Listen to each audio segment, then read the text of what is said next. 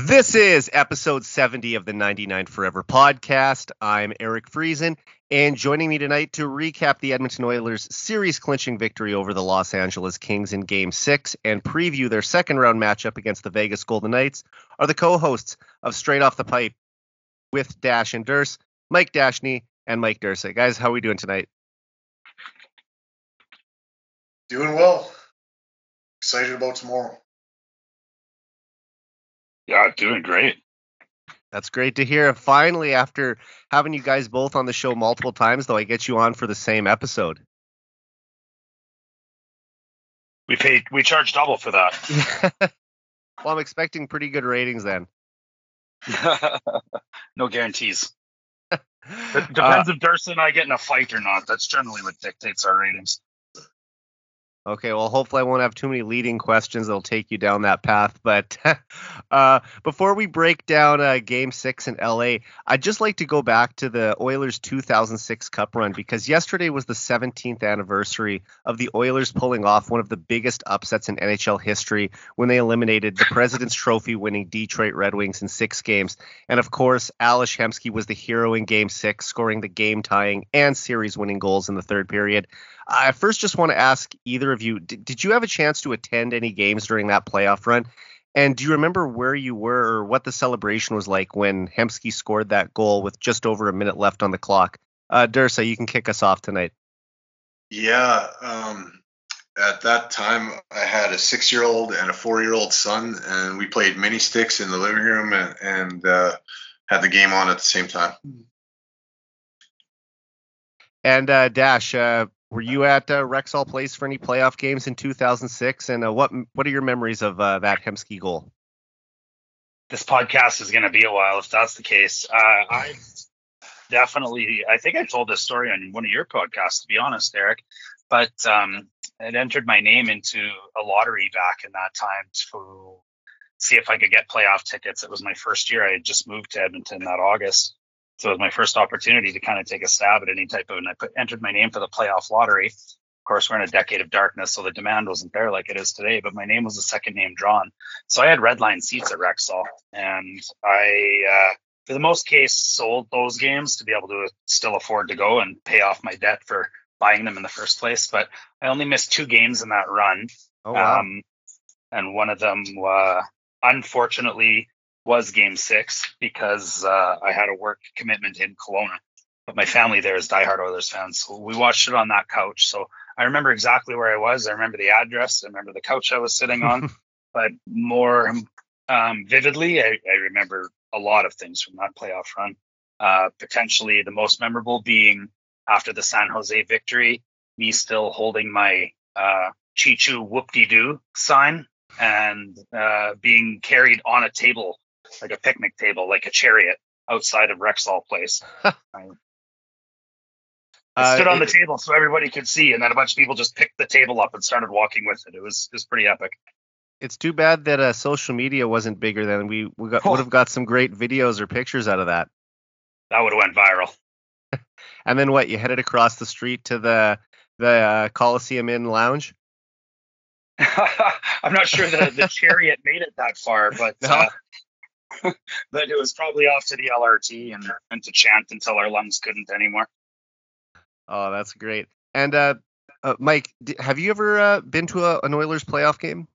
Or sorry, Durst, I should say, because you're both named Mike. So the last Oilers playoff game I went to, my son, who's now twenty-three, was just under a year old, and the Oilers were playing the Stars, and uh, we spent all day making a sign that said "Medano, welcome to chaos," because he he had an article saying it was going to be chaos in Edmonton uh, for the playoff game. So that's the last playoff game I I'd been to. Um, yeah, I've been to uh, probably about a dozen dozen or so playoff playoff games in my uh, existence, I guess. Nice. So that would have been late nineties when they were going up against the Stars every year in the playoffs. Well, this this one I think was in two thousand one because my oldest son is twenty-three and he was born in two thousand, so I think it was probably around April of two thousand one. He yeah. wasn't quite a year old, but uh, pretty close. Well, yeah, six out of seven years between ninety-seven and oh three, they met in the playoffs. So, uh, I, I mean, who knows? We we could be seeing, uh, for the first time in twenty years, Edmonton and Dallas meeting this year again. Yeah, it sort of has that feeling. Um, before then, the, the, the last game before that was against Dallas, too. And I remember I was in standing room only, and I believe it was game six in Edmonton. And by the end of the second period, I couldn't drink beer anymore because I couldn't stand. And I think that game was the one that went into multiple overtimes, and I think it was Bookburger scored to to win it, and then we went to Dallas for game seven, and I think that's the one where Todd Marchand finally scored on a breakaway. Yeah, it was just a, the anniversary of that goal the other night too. I think it was actually the night that uh, Edmonton wrapped up the series against L A was the twenty-sixth anniversary. Yeah, so I, I've kind of seen the Oilers Dallas, uh, you know, a few times. I was at the game too, where Theo Fleury did his shit on the ice uh, when we lost, and then Estetica and, and uh, returned the favor in Calgary in Game Seven of that series too. So. Yeah, seen, for sure. I've seen some heartaches and some uh, big victories, and yeah, lots of fun. Well, hopefully we're gonna have a lot more great memories to come this spring, and uh, let's get into Game Six now. And the Oilers came into this game with a three two series lead, and were looking to close it out on the road. Connor McDavid opened the scoring less than two minutes into the game. Leon Draisaitl tallied his league-leading seventh goal of the playoffs, and Klim Kostin buried a pair for Edmonton, who held three one and four three leads in the second period. However, the Kings got a gift when Skinner tried to play the puck and gave it right to Philip Deneau, who put it in the net for a shorthanded goal to tie the game four four. But then with less than or just over three minutes left on the clock, Tyler Yamamoto scored the series deciding goal to lift the Oilers to a five four win at Crypto dot com Arena on Saturday night. And with the victory, the Oilers advanced to the second round of the playoffs in consecutive years for the first time since nineteen ninety-seven and ninety-eight. They also extended their unbeaten streak in regulation to a franchise record twenty-one games. Uh, Dash, Yamamoto couldn't have picked a better time to score the biggest goal of his career, could he? Oh, no doubt about it. No, I mean, simple answer, no. um, could you just, like, go into it, looking back at that game, um, I mean, what can you say about it after kind of struggling through the series to finally have that breakthrough moment?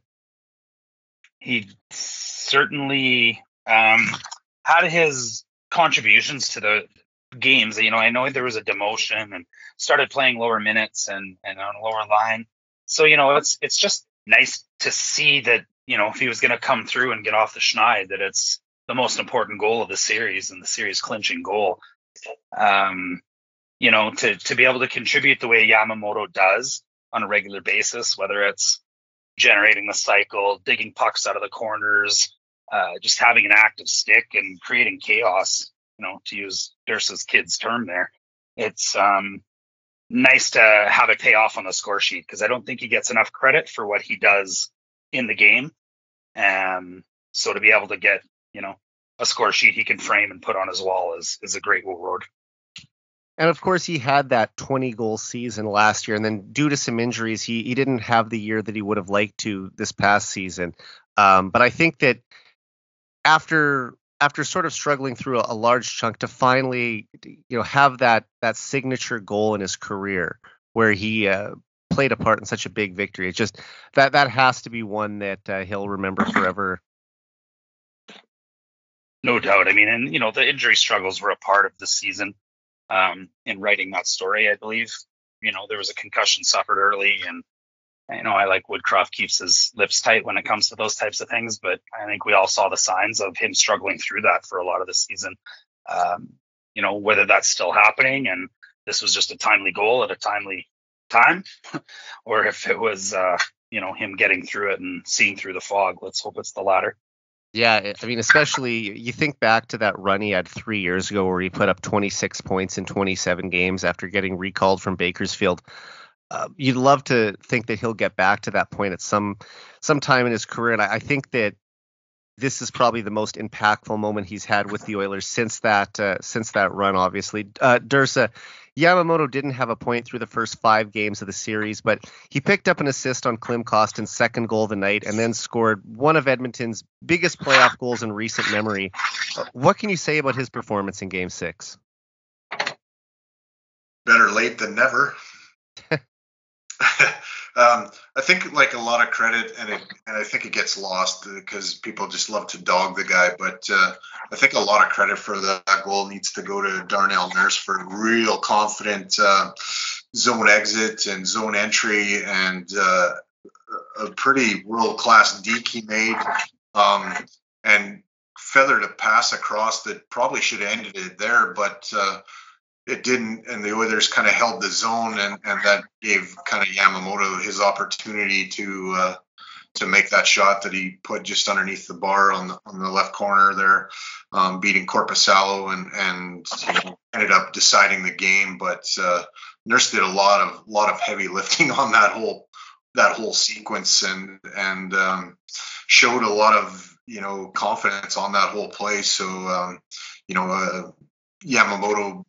For most people is the first star on the night, but uh, there was another guy that really contributed to that whole sequence. Yeah, for sure. And I, I think uh, Yamamoto also deserves, uh, deserves credit for uh, last year too. If you remember, he's the one who chipped the puck into open ice and let McDavid just sort of skate into it, uh, which ultimately led to the insurance marker in Game seven at Rogers Place. And uh, that's two years in a row now where he's played a, played a part in the, the closing out of uh, the divisional rivals in the in the first round.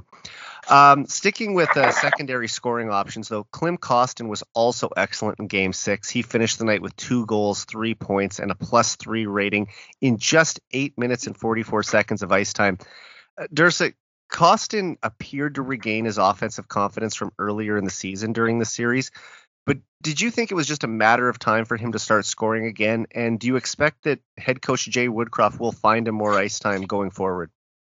It's almost like you listened to Michael's show because uh, he kind of asked us who our X factors uh, were going to be.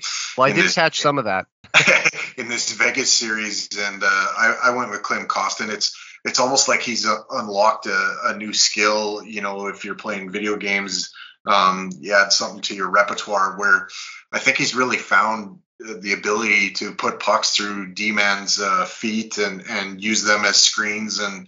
Um, He possesses almost like an Ant- Anton uh, Shlepyshev kind of wrister and, and snapshot, uh, real hard, real elite, uh, a lot of pace on it and deceptive.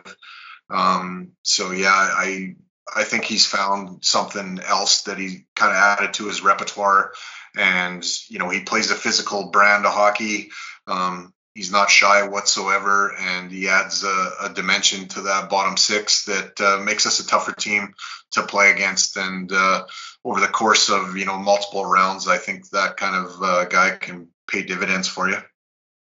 Yeah, for sure. Anytime you have a bottom six forward who can beat goalies from distance, that's such a valuable asset. And aside from all the other physical elements he brings, but how how does Woodcroft find him more ice time? Do you just see him getting elevated in the lineup? Does he just need to roll four lines more consistency uh, consistently going forward? I mean, he's effective right now playing limited minutes. So, um, yeah, I guess you'd like to find a guy that can, uh, you know, contribute like he does a, a little bit more ice time. Um, I think when you go eleven and seven and, and you have, you know, the ability to put him out there with Connor or Leon, um, he certainly won't hurt you. So I think staying with eleven and seven probably gives him the best opportunity to get the most ice time that you're, you know, he's going to see. Um, might be a little bit streaky, hot and cold, but even when he's cold, I mean, he's, he's finishing checks and he's, and he's a force. So, trying to up his minutes probably closer to ten a night would, would be a little bit better. And I think he did get over uh, ten minutes a couple times in the series, but going back to game five, I think he only played like three minutes and change. So you'd like to see him probably closer to double digits. And uh, Dash, uh, did you think Kostin would eventually rediscover his scoring touch? And where do you think Woodcroft can find him more minutes in the lineup, or if he even should?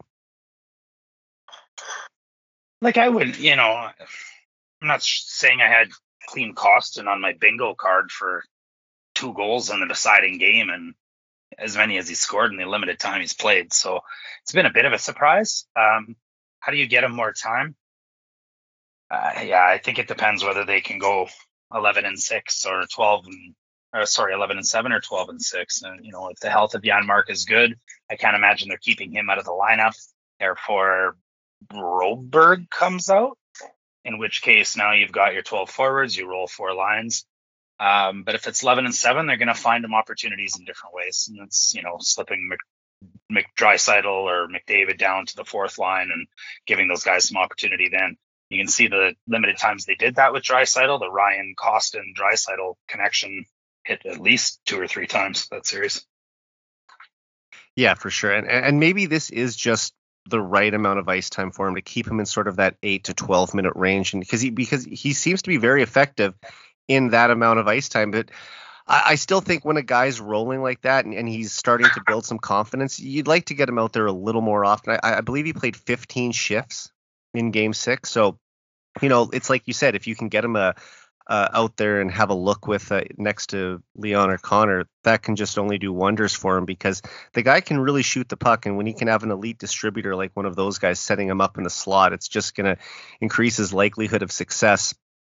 Uh, all right, let's go back to uh, Skinner's miscue early in the third period when he unknowingly played the puck with a broken stick, which unfortunately the Kings capitalized on. However, Skinner locked it down from there before Yamamoto ultimately gave the Oilers the lead for good in the final frame. Uh, Dash, what can you say about the resiliency the Oilers showed, not just in Game six, but throughout this series? I think it starts and ends with Stuart Skinner, to be honest. Um, you know, it, it wasn't the prettiest of performances over that amount of games, but he showed composure. He was calm. Like, for a rookie goaltender in an N H L playoff and to be tying Grant Fuhr's records going in, and, you know, that, that's a lot of pressure. And he's handled it as well as you can. So uh, ultimately, I kind of think come, you know, it, it lives and dies through through Skinner. But when you look at this team, they've been a consistent playoff team for four years in a row. They finished second place in the, the division in each of those years. Is it fair to say that the maturity of this group is greater than in past years, even when they were still close to the top of the division over the, the previous three seasons, where when they get down in a game or they let up a back, let in a back-breaking goal like that, that they're able to recover and just stay with it? Oh, without a shadow of a doubt. And I think Ekholm becomes the icing on the cake in those scenarios. But this entire season, the Oilers have shown a, a, a more formidable resilience than any other season. I, th- I feel like they've had more backbone. They've had more ability to come back. They've had more pushback, um, sh- showing all the different ways that you can come back in a hockey game and, and not look, you know, panicked or not ever, ever be in fear that you've, you know, don't have the firepower to come back and win one of these. I do believe that it, It it starts and begins with Skinner. He's he's honestly been the biggest difference in our team in the years past versus this season. And Skinner's this is a rookie goalie we're talking about. I mean, just mature beyond his years in those situations where even after letting in a goal that, you know, could have cost his team, that not just him, yeah. but the entire the entire team settles down and just goes right back to work. Yeah, and that's not taking anything away from Bjugstad and Ekholm and the trade deadline acquisitions. I do feel like they've helped settle the ship, and that experience has helped plug us through a couple of games. But for Skinner to go through an ex- experience like that, where you like that, it just reeked of Marc-Andre Fleury in the World Junior Championships. You know, just yeah. putting the puck right on the other team's stick in the slot with nobody else around, and boom. Um, I remember that happened in New Jersey back in November, too, where he misplayed a puck and it ended up in his net. And then I think it happened again in Boston in March. So it's not the first time that he's had one of these situations where he's turned over the puck that led to a goal against. But, uh, the, you know, it's hard to fault the guy too much when he's been so important for this team all season long. And, and the fact that he was able to just shake it off and, and get right back in there, I think that's a, a real positive sign going forward. Well, then let's not forget that Mike Smith was quite famous for these as well, and maybe not as gregarious as the Marc-Andre Fleury or Skinner of, of the last, but ultimately, look at how they handle that. You know, Smith goes on to the rest of the game and starts screaming at rookie defensemen and telling people where they should be on the ice. And, you know, Skinner just went, oh, I just might have gave up a pivotal series momentum changing goal that if they don't come back and my team doesn't come back and win this, we might lose the series and everybody will blame me. And he just went, yeah, well, shit happens. And uh, Dirsa, how impressed were you with the Oilers' resiliency against the Kings in round one, uh, specifically game six uh, after that uh, tough one to give up shorthanded? I, I mean, there was adversity throughout the series. Um, you know, the Oilers were a little bit undisciplined in the early games, and they and they sorted that out. Um, with with the Skinner thing, I mean, I was pissed at first. I'm like, why why didn't you go the other way? Why did, why are you trying to go against the grain? Well, he said afterwards he was trying to actually rifle it up to Bouchard, um, but he couldn't rifle it because his gun was broken. Like, you know, that stick severed in half. I mean, that's that's going to affect your your puck moving ability. What surprises me is that he didn't notice earlier. Like, I think somebody's skate probably had a step on it or something. For I think for they that. Showed the replay at Kempe slashed it. Yeah, and, I mean, and that broke it. Yeah, so it's surprising that he didn't notice, but I mean those sticks are so light, anyways, that it just yeah, whatever. It's it, I, I'm impressed at his ability to put it behind him, and that the moment didn't get too big, um, and and he. He dialed in his game right right afterwards, and, and you know, gave him that chance to to go and get the get the goal that put the nail in the coffin, uh, you know, against the Kings. Um, he's he's he's. It's funny he broke Grant's ref- record, you know, as a rookie because there's similarities, not so much in their style of play, but just their demeanor. They they were both calm guys, and oh, you know. It's not your fault, it's mine, and the total opposite of Mike Smith when it comes to that, and really like the total opposite in in the puck play. Yeah, he goes behind the net, he stops the puck, but he's not looking to make that heroic, you know, play to the far blue line to spring McDavid for a breakaway. That's not what he's doing. He, he's going to just stop his defenseman from getting pounded, making the simple play, and and not trying to make it about him, just just doing his job. And you know, Mike Smith was a puck handler, but it was it was almost like once a month there was there was a gaff like what Stuart had in, in Game Six. It was a regular occurrence, and it, it hasn't been a regular occurrence for Stu. He's been very good at playing the puck and and just more calm, and you know what you're going to get every night. That said, yeah. Remember how cool it was when Mike Smith passed the puck up to Connor McDavid for a break in card. San Jose? Yeah.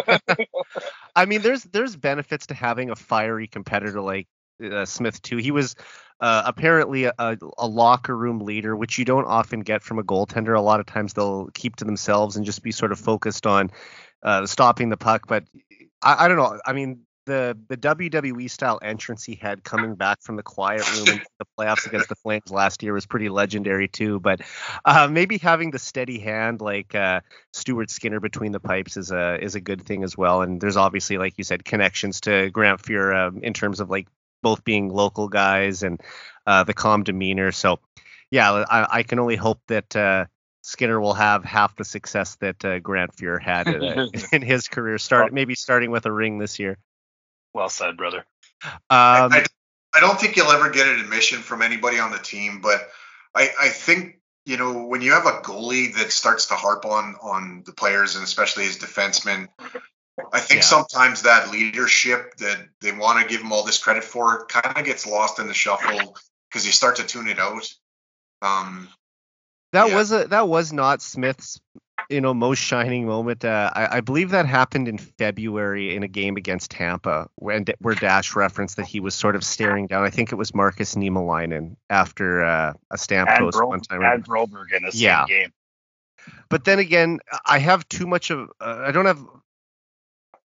How, how should I put this? I, I have a hard time blaming Smith too much because he went on a nine and zero run in April. Later that season, so obviously he was able to turn it around. But yeah, maybe maybe the handling of of young defensemen could have been better. But just overall, I I think that uh, Smith, despite some uh, less than shining moments was uh, pretty solid for the Oilers during his three years with the team.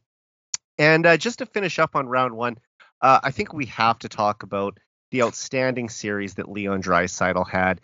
And even though game six wasn't his most dominant outing in the series, he still scored a power play goal. And with that goal, he became the third fastest player in N H L history to record seventy career playoff points, um, behind only Wayne Gretzky and Mario Lemieux. So uh, it just shows you the the class he's in in terms of uh, being able to reach that milestone. He also has forty-three points in his last four playoff series.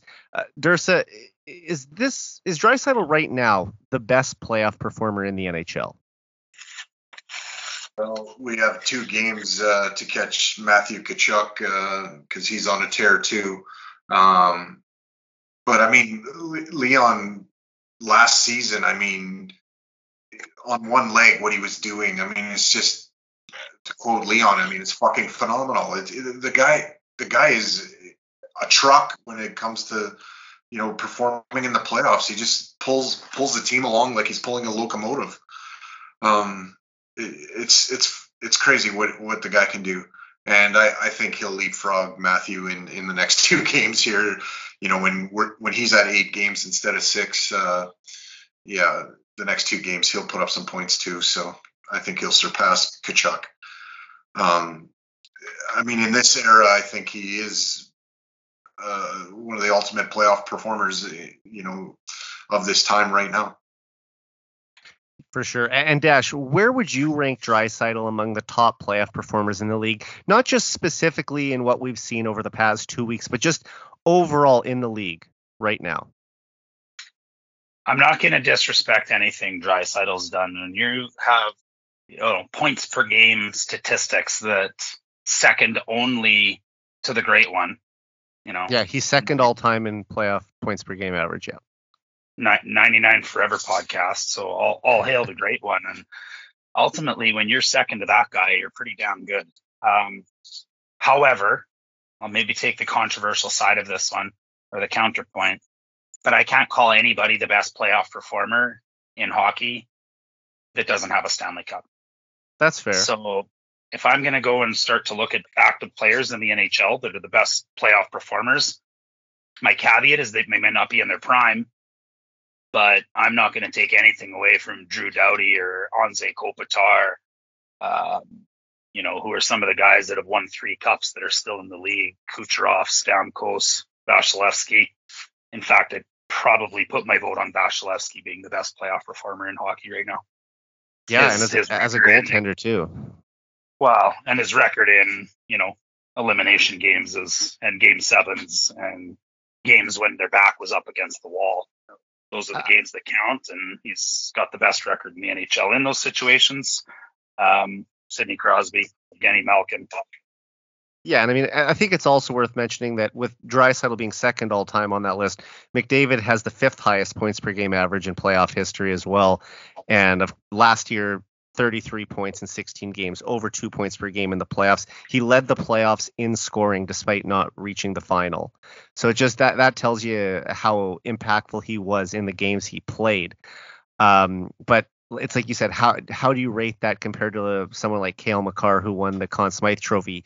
He made it to the final and his team won, but uh, McDavid was the more dominant offensive player and, and his team lost. So it, it just kind of goes down to how, how much do you weigh team success versus individual success in those situations? Yeah, that's right. I mean, both Draisaitl and McDavid have forty-three points in their last four series that they've played. Makar has thirty-three points in his last five series that he's played. So, mm-hmm. I mean, you know, if we're going to call Makar the second best player, McKinnon, I think they both had thirty-three or thirty-four points respectively in their last five series. So nobody holds a candle to them as far as uh, players in their peak and their prime and that could take over a game and dominate the playoffs. Uh, they are the best playoff performers for those reasons. But if you're going to make me put a ribbon on somebody or hand over a trophy, then I, I have to stick with the guys that have done it and proven it. For sure. All right, let's move on to the Oilers' second round series against the Golden Knights. Now, this will be the first ever playoff series between the two clubs. The Oilers went three oh one in the season series against the Golden Knights, including a pair of wins on the road. And these were the top two teams in the Western Conference as well, with Vegas finishing just two points ahead of Edmonton to take the Pacific Division crown. Uh, when you look at these teams on paper, in what areas do you give the Oilers the clear-cut advantage over the Golden Knights and vice versa? Dash, you can go first. All categories. I, I'm, you know, I'll take my rose-colored glasses off and answer that again. Nope, still same answer. All categories. It's or who is top is, six, bottom six, defense, goaltending, power play, penalty yeah. kill. Not there's not one spot that you give the the edge to the the Golden Knights. one hundred percent. I, and I okay. and I stand behind it. Brossoit is not a better goaltender than Skinner, nor has he performed better. Um, I believe the defense of Vegas is very good, very formidable. Uh, I don't think Alex Martinez or Pietrangelo are in their prime. Um, you know, I'd say potentially our defense are our top six is without question uh, untouched. Uh, our bottom six has been what's providing game-winning goals and and five-on-five scoring. Our, our power play is sixty percent. Like, let me just say set, that again. Set the power N H L record for uh, six, best, yeah, six, highest success rate in a in a playoff series. Right. So our penalty kill's been doing great. Um, I think we're bigger. I think we're faster. I think we're tougher. I think we've been through more resilience. I think we're a better home team. I think we're a better road team. And in the last ten games we've played the Knights, we're eight oh and two. Yeah. They haven't beat us in regulation since February twenty-sixth of twenty twenty, Eric. It's incredible. And now, the it, that, it, there was the one year where most, they didn't play against each other, but I know what you're saying. Still an incredible oh, run. Absolutely. Yeah. Yeah. There's twenty twenty-one where we had the Canadian League, but ultimately that, you know, it, it's, it's untouched. It's there. It hasn't been close. And if you want to just keep recency bias um, front and foremost, the last game that they played each other, it was extremely important, I might add, for divisional standings. The Oilers put up a touchdown on the Knights. I mean, both they had two games against the Kings and two games against the Golden Knights late in the season. And uh, the Oilers won three of those four games. And the only one they lost was the the overtime game at uh, Rogers Place, uh, where they gave up uh, a goal that uh, still came away with a point. But um, I put out a Twitter poll the other day too, Dash, and I asked fans, what do you, which team do you think will be the tougher opponent when we look back on these playoffs in the summer? And I think it was over eighty percent. It's something like eighty-one to nineteen percent said that they thought the Kings would be the tougher opponent. Do you concur with that? I do. Depends who they line up in the final, but as as far as right now, yeah, I, I do see it as the Kings. I think just statistically and stylistically, it was a it was a tough matchup for the Oilers, and the Kings proved that by being a tough home. And Dirsa, when you look at both sides here, everything from special teams to coaching to all positions, do you give Edmonton the across the board uh, same as Dash the edge in this series, or, or do you think that Vegas actually has the advantage in any area? I gotta totally disagree with Dash and say Vegas has a huge edge in in arena entertainment. And that's basically it. I think Uh, I think Skinner, maybe their Twitter account. They, they they seem to get a lot of love for their social media too. So. I think I think Skinner is a little bit more of a um, positional goaltender than Brossoit. I think Brossoit relies on some athleticism uh, more so than positioning, um, and I think eventually that's going to come to haunt you if you're guessing uh, against this off offensive uh, lineup that we have. Uh, that's that's going to bite you, and I think. Pietrangelo or Pietrangelo, however you want to say it. He was in Saint Louis, was an elite defenseman. I th- I don't think he's there anymore. I think him and Ekholm are a bit of a saw-off now.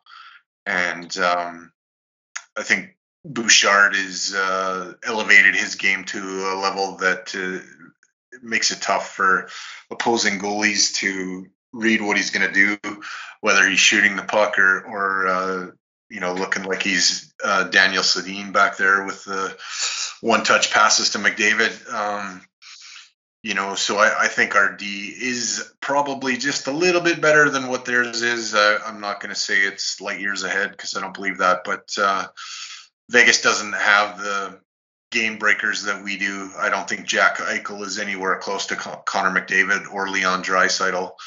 Um, Are all. you surprised we haven't heard more of a Eichel versus McDavid uh, matchup? Or, or do you think that because McDavid's just such a superior player that that storyline isn't even going to come into effect? Yeah, it's it's not even it's not even worth really going there anymore. I mean, because you think about Crosby and Ovechkin, they the N H L built up that rivalry for years with those two teams uh, going at it and meeting in the playoffs and battling it out for scoring titles. And they they were more contemporaries, whereas because McDavid is vastly better than Eichel, you just you don't get that same sort of rivalry feel going into this series, do you? But it was ten think, or fifteen years later. They still are statistically identical, Crosby and Ovechkin. Like, McDavid's blowing Eichel out of the water. He does not even deserve to be in the same breath. Yeah, no. and Sidney and, and Alex, you know, kind of like that head-to-head matchup and were feisty with each other and, and kind of made the rivalry work. You don't really see Eichel go after McDavid or vice versa.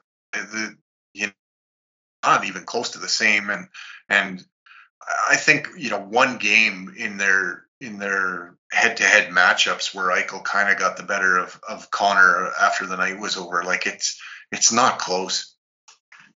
No, and you know, even though the Oilers' uh, depth is improved, I, I thought maybe the one spot that you could maybe point to that Vegas would have the edge would be their bottom six, especially with Mark Stone on the third line. I, I think they're really trying to divide up the talent throughout the lineup and and make uh, some tougher matchups for Edmonton. But he's doesn't appear to be at one hundred percent right now. And and also, you look at how the, the Oilers' bottom six has been clicking lately. I, I thought that that could just be a saw-off. And, and looking at the penalty kill, this is an area where I thought Vegas might actually be Um, ahead of Edmonton as well, but they have the second worst uh, penalty kill among playoff teams at fifty-eight point three percent, whereas Edmonton's power play is running at fifty-six point three percent. So our power play is almost clicking at the same level as their P K. So I mean, if if Vegas takes penalties in this series, it could be a very short series for them. Worth noting that Vegas was the least penalized team in the entire N H L this year. Yeah. And uh, we'll see if the, the refs decide to call a few more in this series uh, than they than they let go in the, the opening round. Um, so uh, due to some scheduling issues in L A last week and, and waiting for the other series to wrap up, the Oilers have only played one game in the last seven days.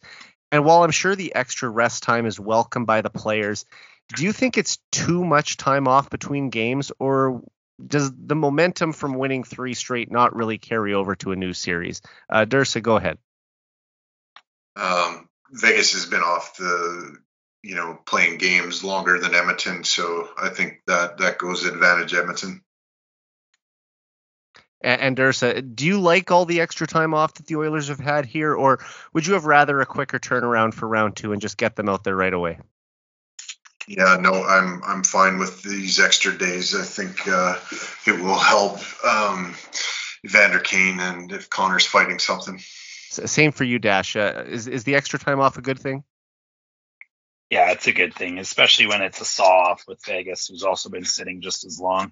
I don't think momentum carries from series to series in the playoffs. I don't think it it barely carries from game to game. I do think that, you know, the confidence that comes from uh, getting a, a few wins in a row is big. But, you know, I've heard lots of people say that over the years, that momentum doesn't carry over from game to game. But if the Oilers are able to jump on them early, I think that will be a, a really big thing in this series, because they have beat them several times already this year. And, you know, if you can just kind of get in their head that uh, it's going to be a tough one and that McDavid and Draisaitl are going to be running and gunning from right from the start, uh, that can only uh, increase their odds in the series. Yeah, I think there's a deflation factor there for sure. If Vegas hasn't beat the Oilers in regulation in their last ten meetings, then we come out and put another touchdown on them in game one.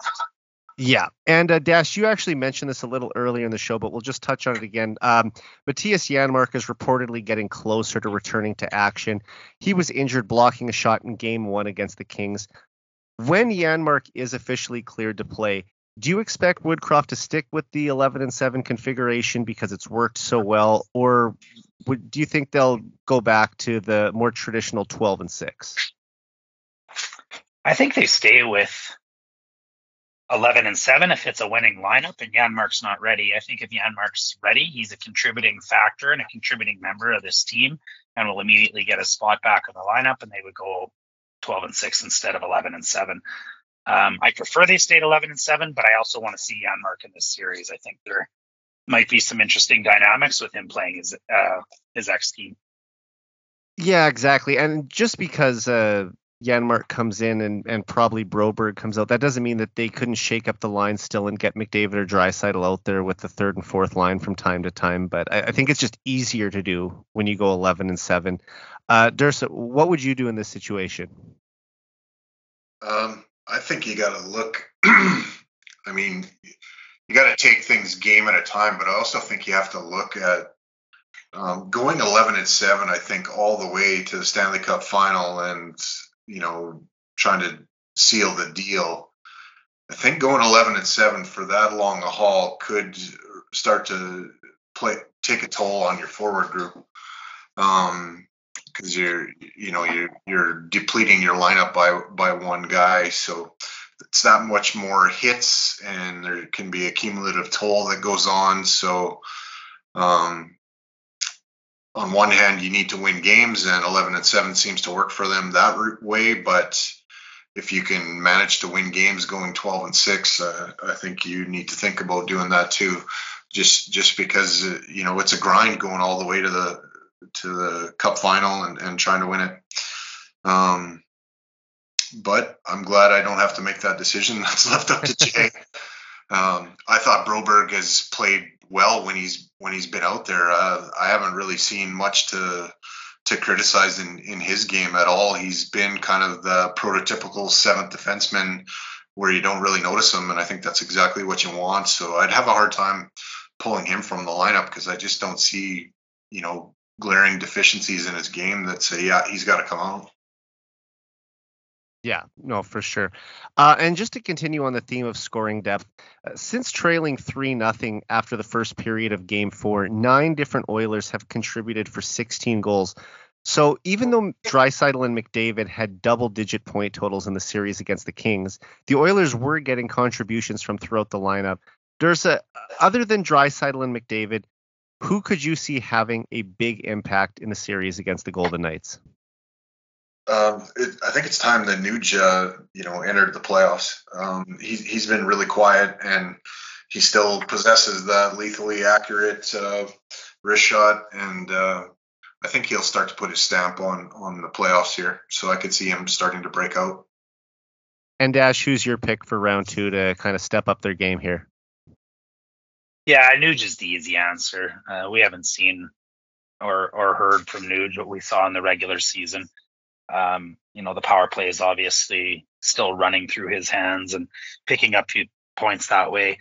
Um, you know, I I think I'd like to see C C and Nurse as a pairing, mm-hmm. um, potentially pick up their game a little bit. They they may, you know, potentially worry me more than anyone else. I like Nurse's game. C C's got me a bit bothered.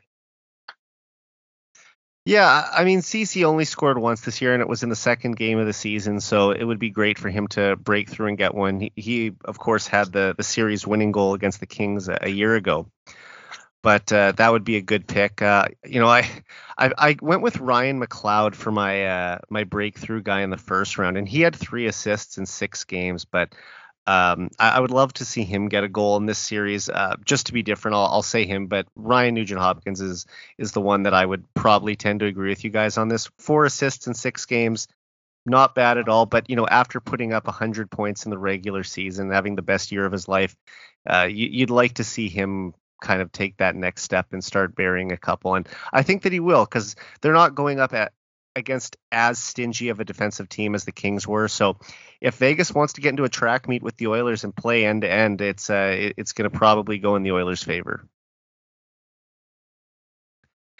Uh, and uh, just to wrap up the show now, uh, I want to get some predictions from you. So Draisaitl and McDavid tallied eleven and ten points respectively in six games against the Kings.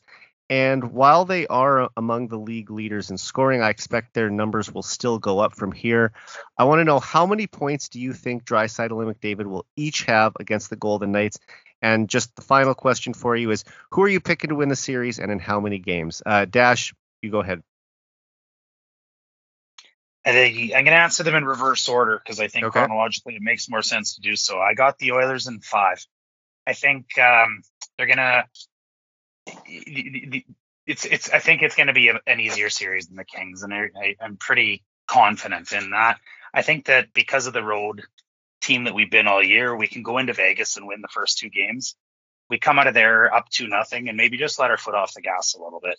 Um, coming home, maybe – little intimidated by the crowd and a bit of pressure, lose game three, um, get your shit back together, win game four. And then once you got your eye on the prize for game five, it's over. Um, given it's a short series, uh, you know, I, I think these guys keep the same clip that they're on. Ultimately, there's probably going to be, you know, anywhere from one point five to two points per game for each of them. So let's call it eight points for Draisaitl and nine for McDavid. Okay. And uh, Dirsa, what are your predictions for McDavid and Draisaitl as well as the Oilers in this series? Yeah, I'm going to say Connor gets uh, shot out of a cannon and, and goes for fifteen points. And wow. uh, and Leon has has a dozen. Um, I think there's going to be lots of goals scored in this series, but I think it's going to be a little bit tougher than what some people are thinking. I think we win in six. Um, hopefully it's sooner, it's quicker than that, because I, I think having rest going into the Western Conference final uh, would be uh, a blessing for these guys. Um, but I just, there's a part of me that's a little bit nervous that, you know, you, you know that it's going to be a different style of game against Vegas than it was L A.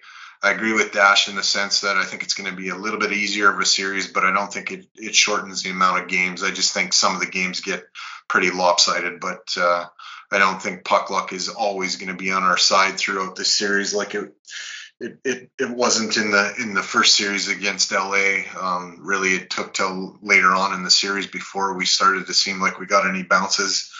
Um, I think in this series it's a little bit more even that way, but I think Vegas finds a way to win two games and it goes six. Yeah, I'm the same as you. I'm going Oilers in six as well. And I just doing some quick math on the fly here. fifteen points in six games would be two and a half points per game. So uh, if, if you're saying McDavid's going to be shot out of a cannon, that sounds a lot like it.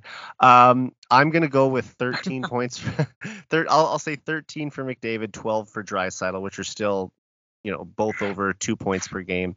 Uh, and uh, like I said, Oilers in six. Uh, I'm hoping that uh, as we've seen over the last five years, Oilers fans will fill that building. I'm sure that there are already a ton of people in Edmonton who have booked their uh, their tickets, their plane tickets and hotels uh, to get down there for game one and two, even with the, the game two uh, night changing now. Yeah. Kind of weird at the last minute that they've done that, switching it to Saturday. But I guess they figure...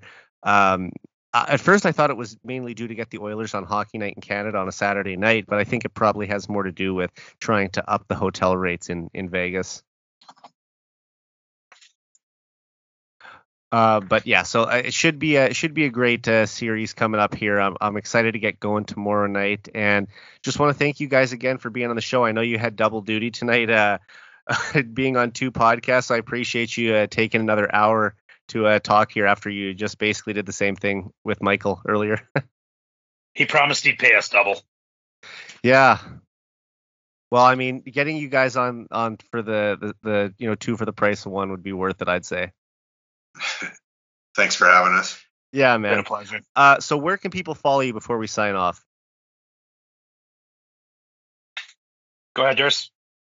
Yeah, I'm on the old Twitterverse at Mike Dirsa. Um, You know, proud, proud member of Heavy Hockey. Um, we do our podcasts off Straight Off the Pipe on YouTube and Facebook and Heavy Hockey's Twitter. And yeah, I write some articles for heavy hockey dot com and hang out whenever we can. And Dash, where can people find you? not far away from Dirsa, unfortunately, but uh, Dash in the Park on Twitter, Dash in the Park on Facebook, uh, heavy hockey dot com, uh, Straight Off the Pipe on YouTube, uh, Heavy Hockey on YouTube, and if you go to check either one of those out, you would absolutely love a subscription. Uh, it does mean a lot to us and goes a long way. Um, so tune into those places, and it's pretty tough to not hear my voice. Absolutely. So everyone, please go give those guys a follow and subscribe to their YouTube channel. Hey, we made it through uh, an entire show without a fight.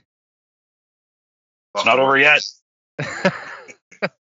I'm also surprised that Dash made it through a full episode without bragging once about shutting me down in the Heavy Hockey Showdown.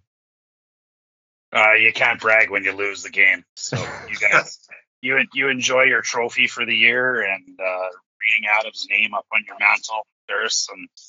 We'll uh, we'll see you again next year. I still think that uh, there was a missed call by Brett there on uh, uh, Jeff at, Jeff Aid uh, holding me in front of the net. And there's even a picture I think that Kirk took of it. So I'm gonna have to take take that up with Brett the next time I have him on the show. I would do that. Yeah. Yeah. Game manager always. All right, guys. Have a good night, and uh, let's get a win tomorrow. Let's go Oilers. We got this. All right. So for Dirsa and Dash, I'm Eric Friesen. This has been the ninety-nine Forever Podcast. We're out. It's time to get to work.